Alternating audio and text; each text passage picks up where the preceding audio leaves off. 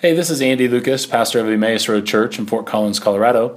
Thanks for listening to our podcast. We hope this message helps you grow in your walk with Christ. If you'd like to support this ministry, visit theroadfc.org and click the giving link.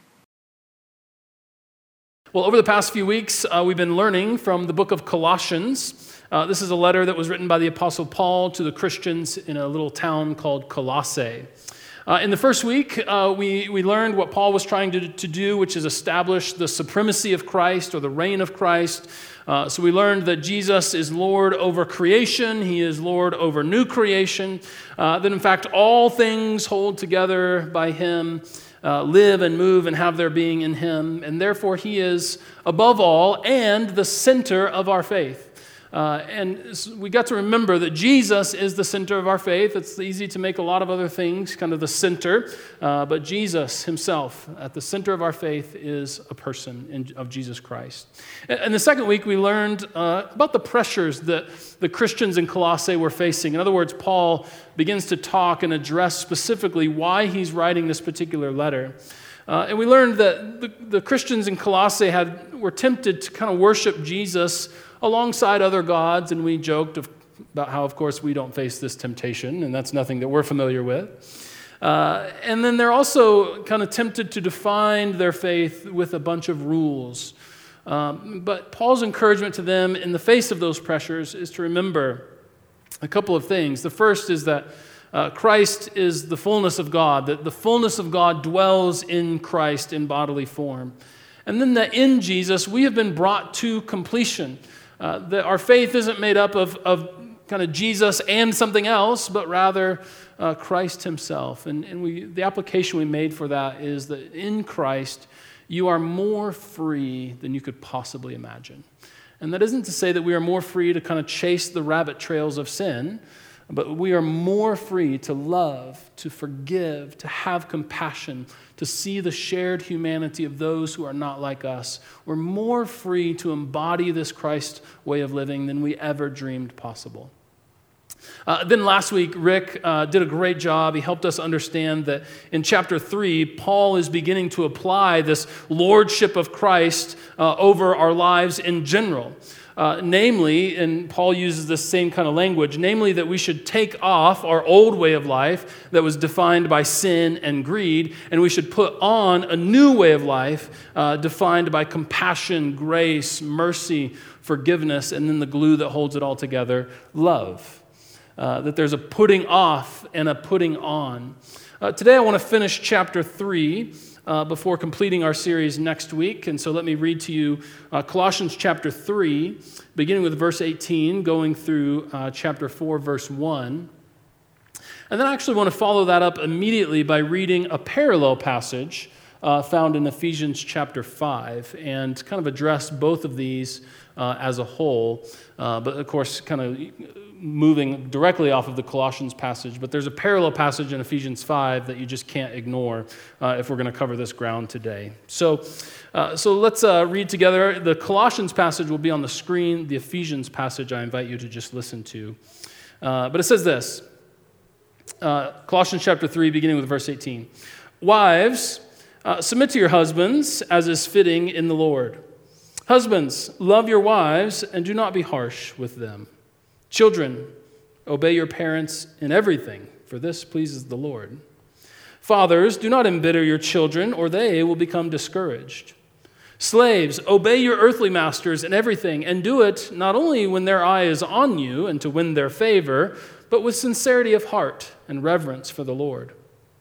Whatever you do, work at it with all of your heart, as working for the Lord, not for men, since you know that you will receive an inheritance from the Lord and a reward.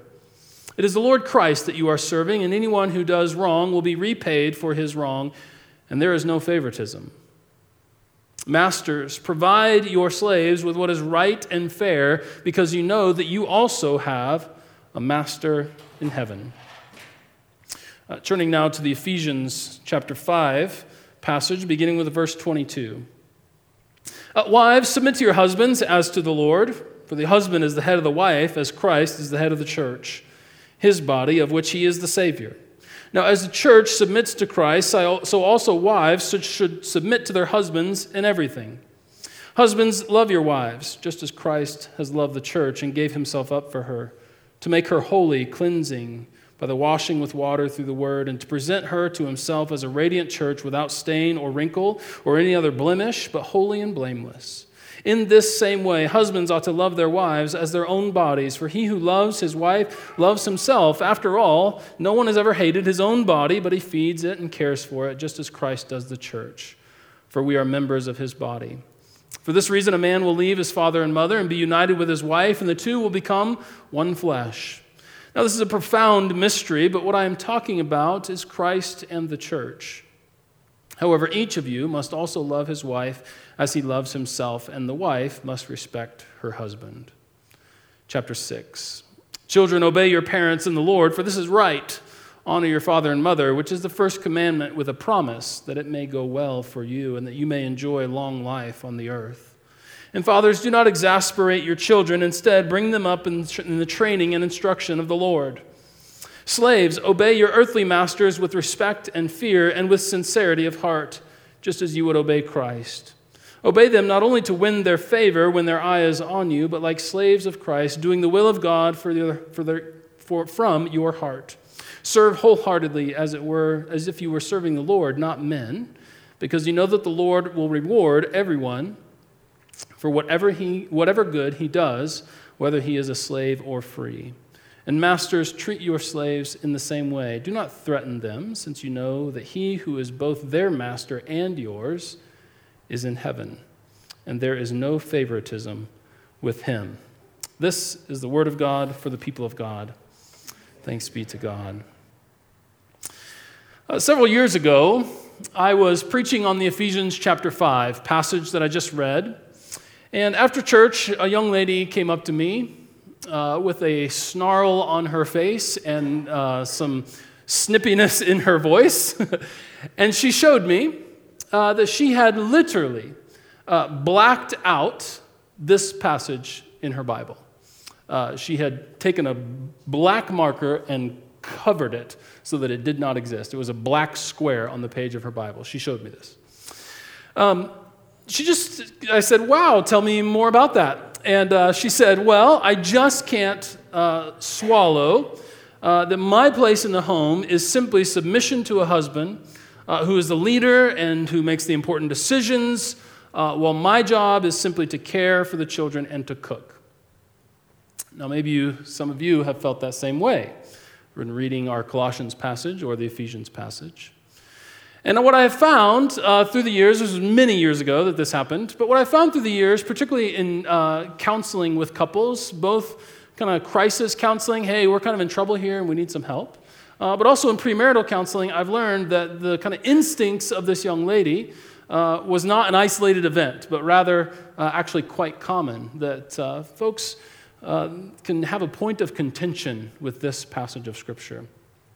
So, while I would submit that her action to write out uh, the passage of Scripture was a bit extreme, I would maybe say that her instinct to not accept it at face value may have been correct.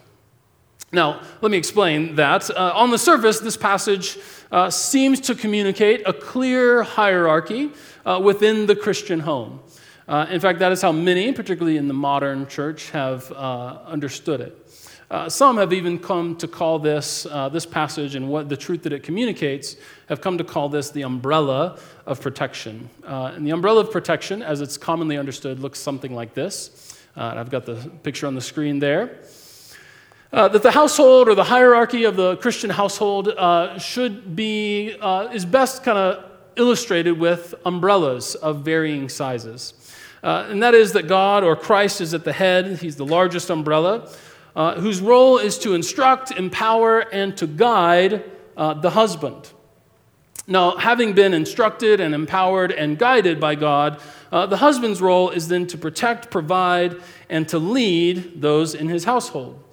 Uh, that he is directly under the God umbrella. Now, under the husband umbrella is the wife, uh, the wife's role then is understood to be to manage the house, to care for the children uh, by providing nurture and comfort. And then under, under the wife's umbrella are the children. Uh, and the children's role is simply to obey your parents. Uh, now, again, on the surface, I would say this seems to be precisely what Paul is saying, right? That, that if you, as you kind of look at it, particularly when he doesn't provide a lot of explanation uh, in, the, in our Colossians passage, you might say, yeah, this seems exactly right. Uh, and I also want to say that this arrangement for the home actually works for many people, many Christian families where there is a loving husband, a caring wife, and perfectly obedient children. then this works great, right? Uh, but uh, this, so this hierarchy, this setup, this structure for the family can work and does work for many families. Uh, but as I've said, as I've worked with people, uh, this can be a real point of contention. And so, uh, the, the key question for me that we have to ask is Is this what Paul is actually saying? And I'm convinced that Paul is not trying to articulate a hierarchy, but actually to point us to something far deeper. Uh, and so uh, today, uh, I want to discover and explore together how do we fix the umbrella? How do we fix the umbrella? So let's, let's kind of like really dive in and see what Paul might be saying to us here. Now, it's important to understand that whenever we're seeking to unpack a passage of Scripture, that we don't take it in isolation, but always consider it in context. And, and Rick did a great job of setting up the context of chapter 3 for us, which is uh, coming out of chapter 2 and chapter 1, where Paul is trying to elevate our view of Christ and talk about the lordship of Christ over all of creation. Now, first, Paul applies that generally to our lives, right? Uh, he, he applies this very generally to say that Jesus is the image of the invisible God. He holds all things together. He is Lord over creation, He's Lord over new creation. We are complete in Him. He is forming a new humanity that will organize themselves around a new resurrection life in Christ that is defined by love. These are all amazing, amazing truths that he has given to us.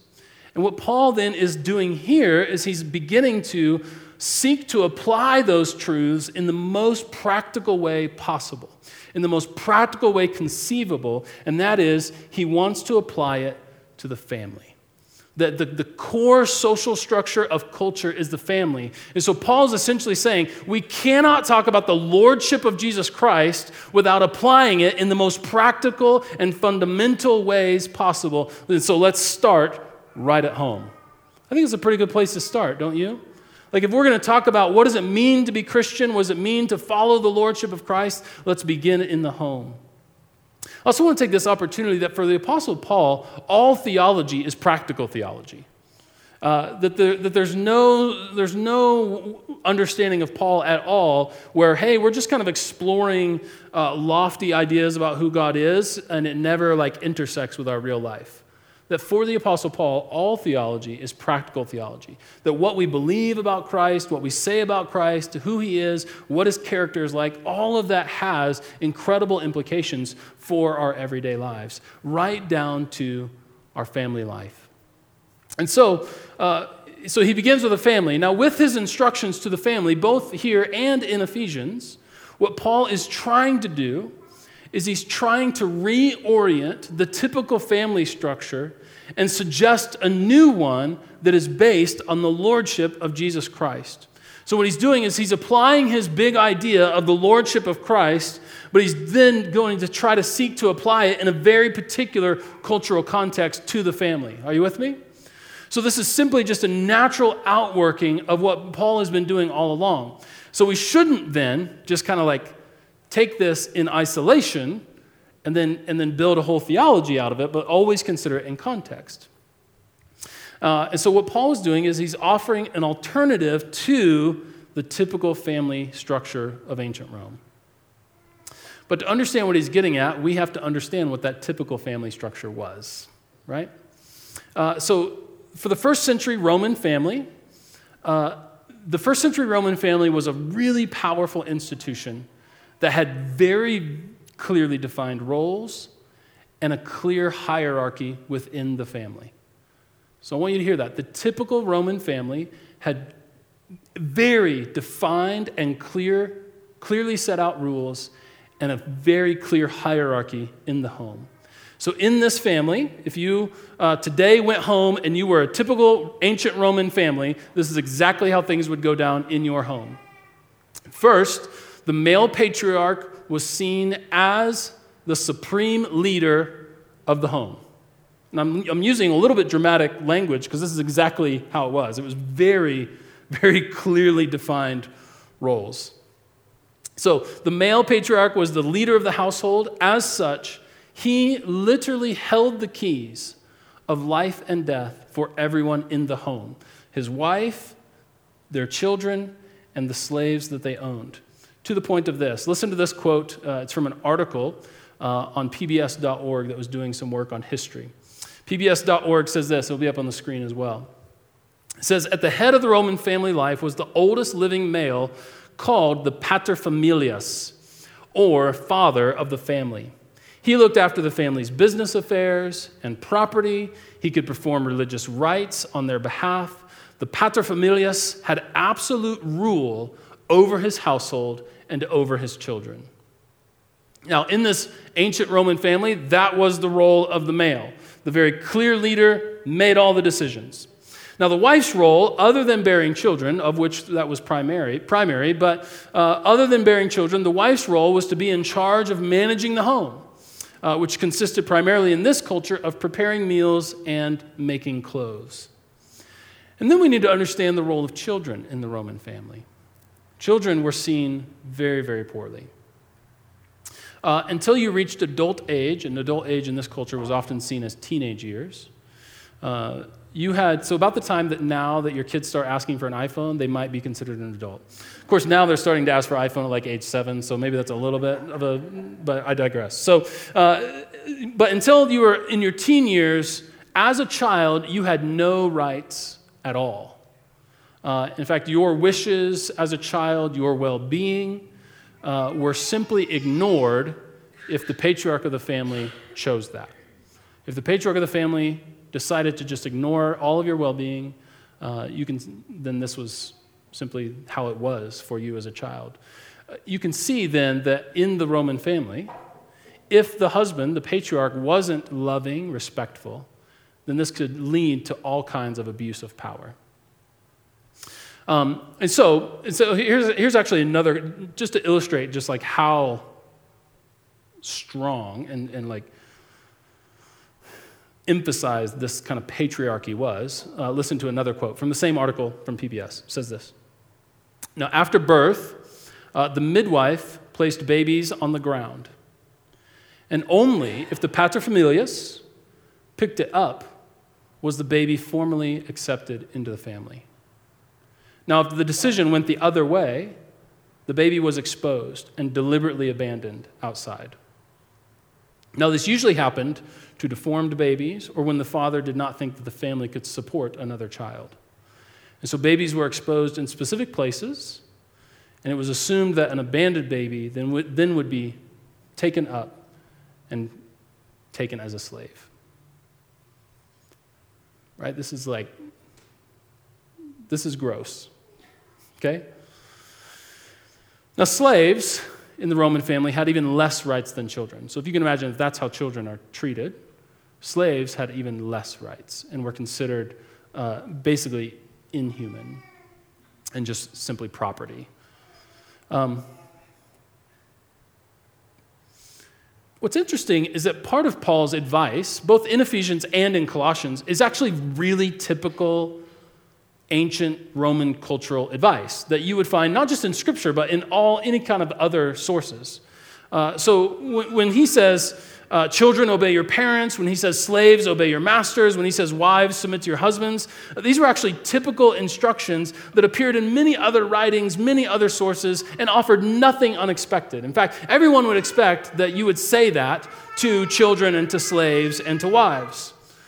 Uh, but what was revolutionary for Paul was that he was he followed that up by providing instructions for husbands, parents, and masters. This was the revolutionary part. Is that uh, this was actually unheard of that you would offer instructions first to the, to the quote, and these are air quotes, weaker parties, right, of the, of the family, but then that you, would, that you would dare to offer instructions to the quote, stronger members of the family was absolutely unheard of and revolutionary for the time. And that's what I want us to see and to hear and to understand is that what Paul is actually doing is revolutionary for this culture and in this time. So, wives, submit to your husbands. Yes, the wives would have said, We've heard that before, right? Husbands, love your wife and don't be harsh with her. To which the patriarch was like, What?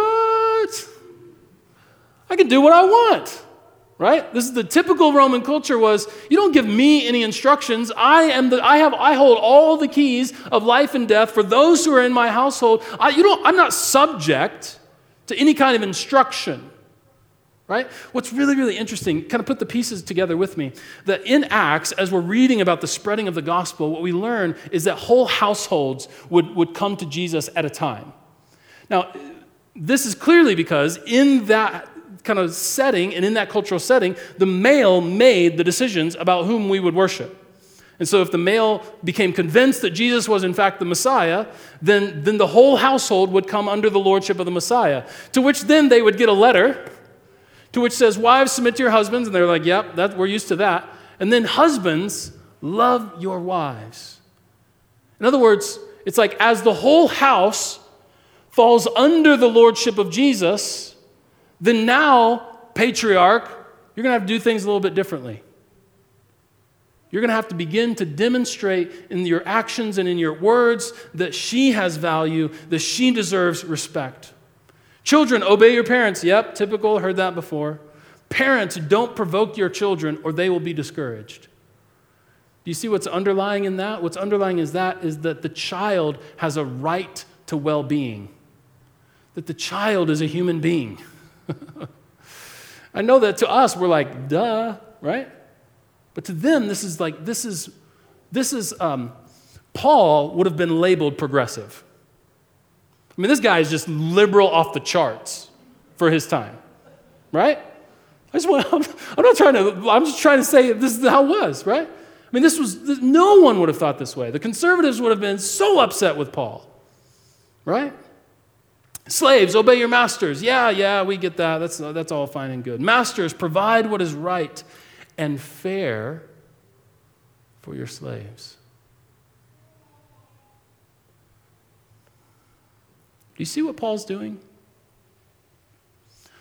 Paul is trying to create in the home a cycle of mutual submission that is built on a foundation of love and respect. I'll say it again. Do you see what Paul is doing?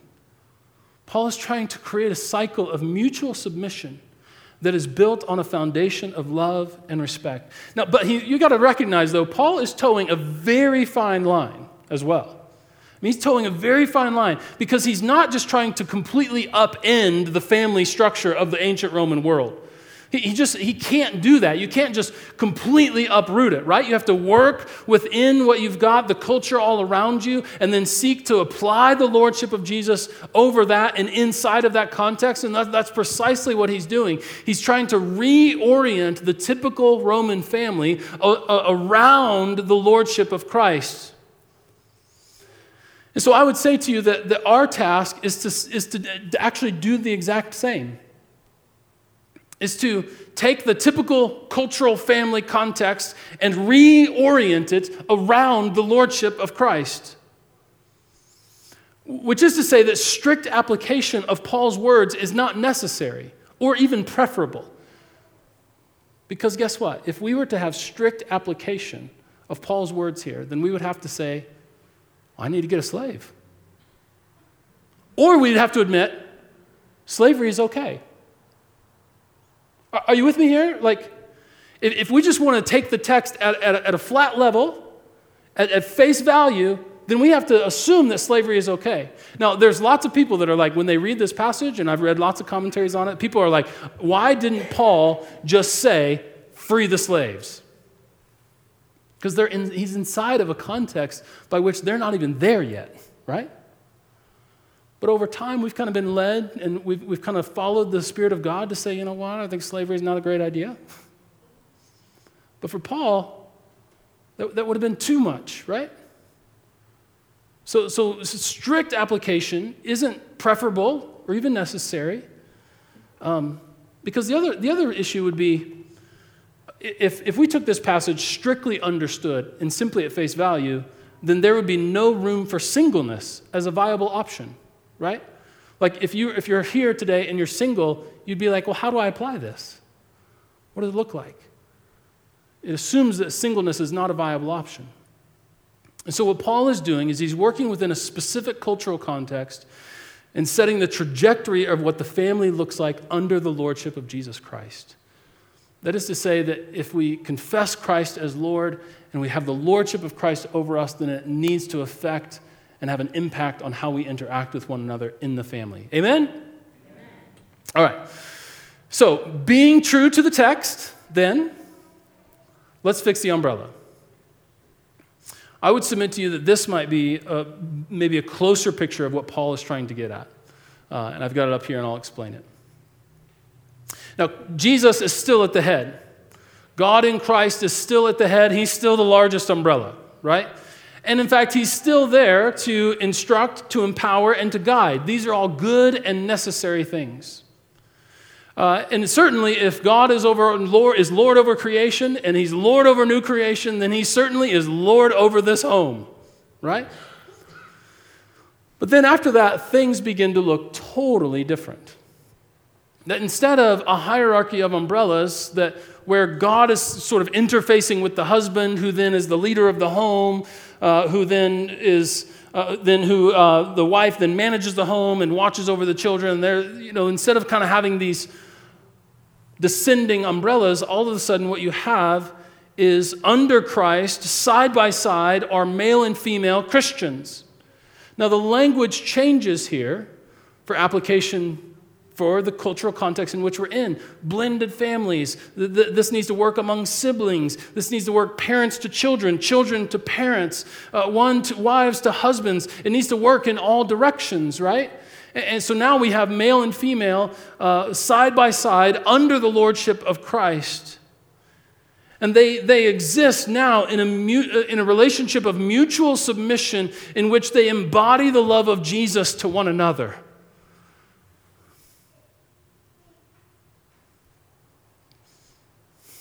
I, I was hoping for an amen there. and so I was just like letting it lay for a long time. Yeah. but then, there, so, so not only is there kind of this mutual submission that embodies the love of Jesus to one another, but there's also this reciprocal relationship of love and respect.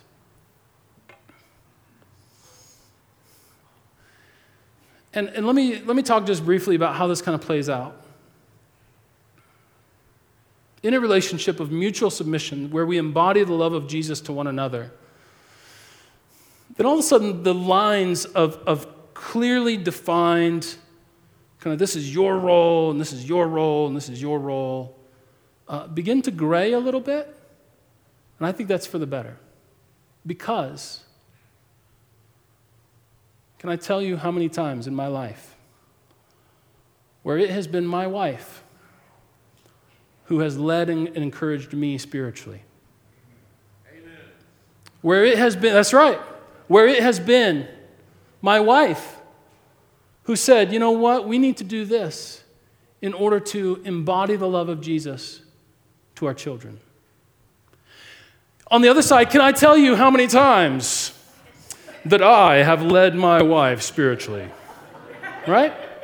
Or, or, how many times I've said, you know what, I think that we could do better in this way in order to embody the love of Christ to our kids. That maybe you and I have a tendency to do this, fill in the blank. And, and maybe that isn't so great as we're trying to exemplify and demonstrate the Lordship of Christ in our home. That, that maybe, maybe by doing this, we're actually stomping our children down instead of raising them up. Can I tell you how many times that my kids have led me to Christ? And I don't mean they led me in a prayer of salvation, right? I don't, I'm not telling saying that Jaden got me saved, right? but what I'm saying is that if we're paying attention, our kids can help lead us and point us to Christ. Amen? that there is in the home this mutual submission, this under the lordship of Christ, in which we seek to embody Christ to one another. And our kids are going to learn it from us. And we're going to learn it from our kids. And we're going to learn it from one another. We're going to lead each other in this direction. Now, when I'm doing premarital counseling, I still have the gender role conversation, right? Because there's still a house to run. Somebody needs to take out the trash. Somebody needs to do the dishes. And if you decide you're all going to do it, that's fine. But more likely, it's kind of, you know, this thing and I'll do that and based on skill sets and all of that. But let's just recognize that there's the functioning of the home and gender roles there. And then there's a hierarchy of the home, which Paul is trying to subvert. That's what I'm trying to get at point. If, if Paul is offering another hierarchy, he's offering nothing different than the typical Roman family. Paul is actually trying to subvert a hierarchy in which we are led by each other under the lordship of Christ. That as God works in the life of one through mutual love and respect, He works in the life of the members of the family and leads us in that direction. In this, children are honored as full human beings who have rights and deserve respect. Have you guys seen um, have you seen Won't You Be My Neighbor? The, the Fred Rogers, the Mr. Rogers documentary? If you haven't seen it, then you need to, and make sure you have like a whole box of, of Kleenex, because you are going to need it. Like, there were probably, like, I'm, I, am i am not a crier. Like, I don't, know, I don't know what happened in my past where I'm like, I can't cry. But, um, but like, if I had allowed myself in the Mr. Rogers documentary, like, I would have been like, like gross sobbing. You know what I mean? Like, there's crying, and there's like just gross sobbing. I would have been gross sobbing at three different points in that movie. I mean, it was phenomenal documentary. Anyway, like there is a point, I promise. Um, in that in that documentary, what you learn is that Fred Rogers never forgot what it was like to be a child. He never forgot what it was like to have questions and to be absolutely vulnerable to the abuse of power. And therefore, having never forgotten that, what Fred Rogers did is he consistently treated children with kindness, respect, and love. He literally embodies what I'm talking about today.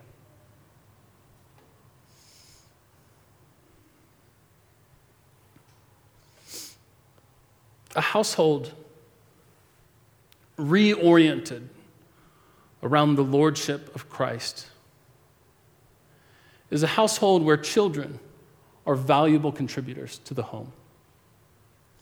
A household where husband leads wife, wife leads husband. Together they lead children. The children point them to Jesus as long as the parents are paying attention.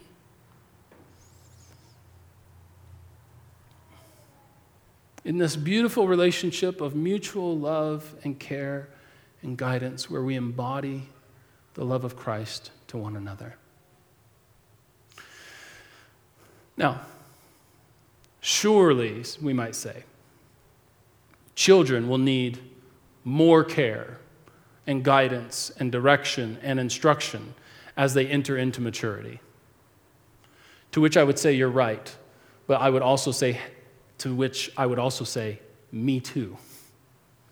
I also need care, guidance, and direction and instruction as I enter into maturity. You with me? The, the, sometimes, sometimes our spiritual maturity, our emotional maturity doesn't quite catch up to our physical maturity. And so while I may have all the signs of being an almost 40 year old, there may be spiritual maturity, emotional maturity that I still need care and guidance and instruction with.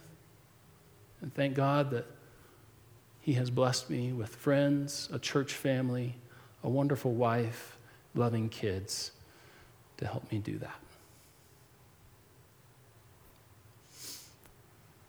I want us to see today that what Paul is trying to do is he's working within a very particular cultural context but he's doing something radical. He's trying to upend the hierarchy of a typical Roman family and talk to us about mutual submission under the lordship of Christ and reciprocal relationship of love and respect. And it begins in the home. The home is like this practice ground for that, right? And then the goal then is to take that and apply it also outside of the home. That we also need to be having this mutual respect for people, recognizing the shared humanity of people. Now, we may not agree with them in terms of religion or philosophy or different things, and so in that way, we maybe not wouldn't want them to lead us, but certainly they can show us things. We can learn if we will listen, right? And so, what Paul is, let's begin in the home, but then there's a wider context of application as well. I know that this may feel radical, um, but I want you to hear that I believe it's the truest kind of understanding of the text that I've been able to come up with over the years. And so I submit it to you for consideration. And I do that with a humble heart. Um, let's pray. Heavenly Father, our hearts are filled with your love, and we sense your presence this morning.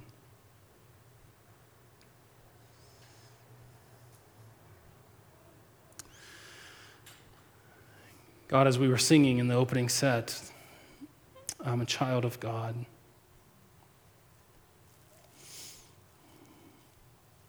I admit, Lord, that, man, we could have sung that a lot longer and I wouldn't have been bothered by it. That maybe, maybe I and perhaps others just needed to be reminded of that today. That we, in fact, are your children. And so, God, help us as your children to begin to recognize and apply and live out your lordship over all of creation over all of new creation that is coming, and certainly, Lord, over our homes and our relationships. God, help us uh, to apply this. This idea of, of mutual love and respect is, is, well, it's easy to put down on a graphic, but it's much harder to live out.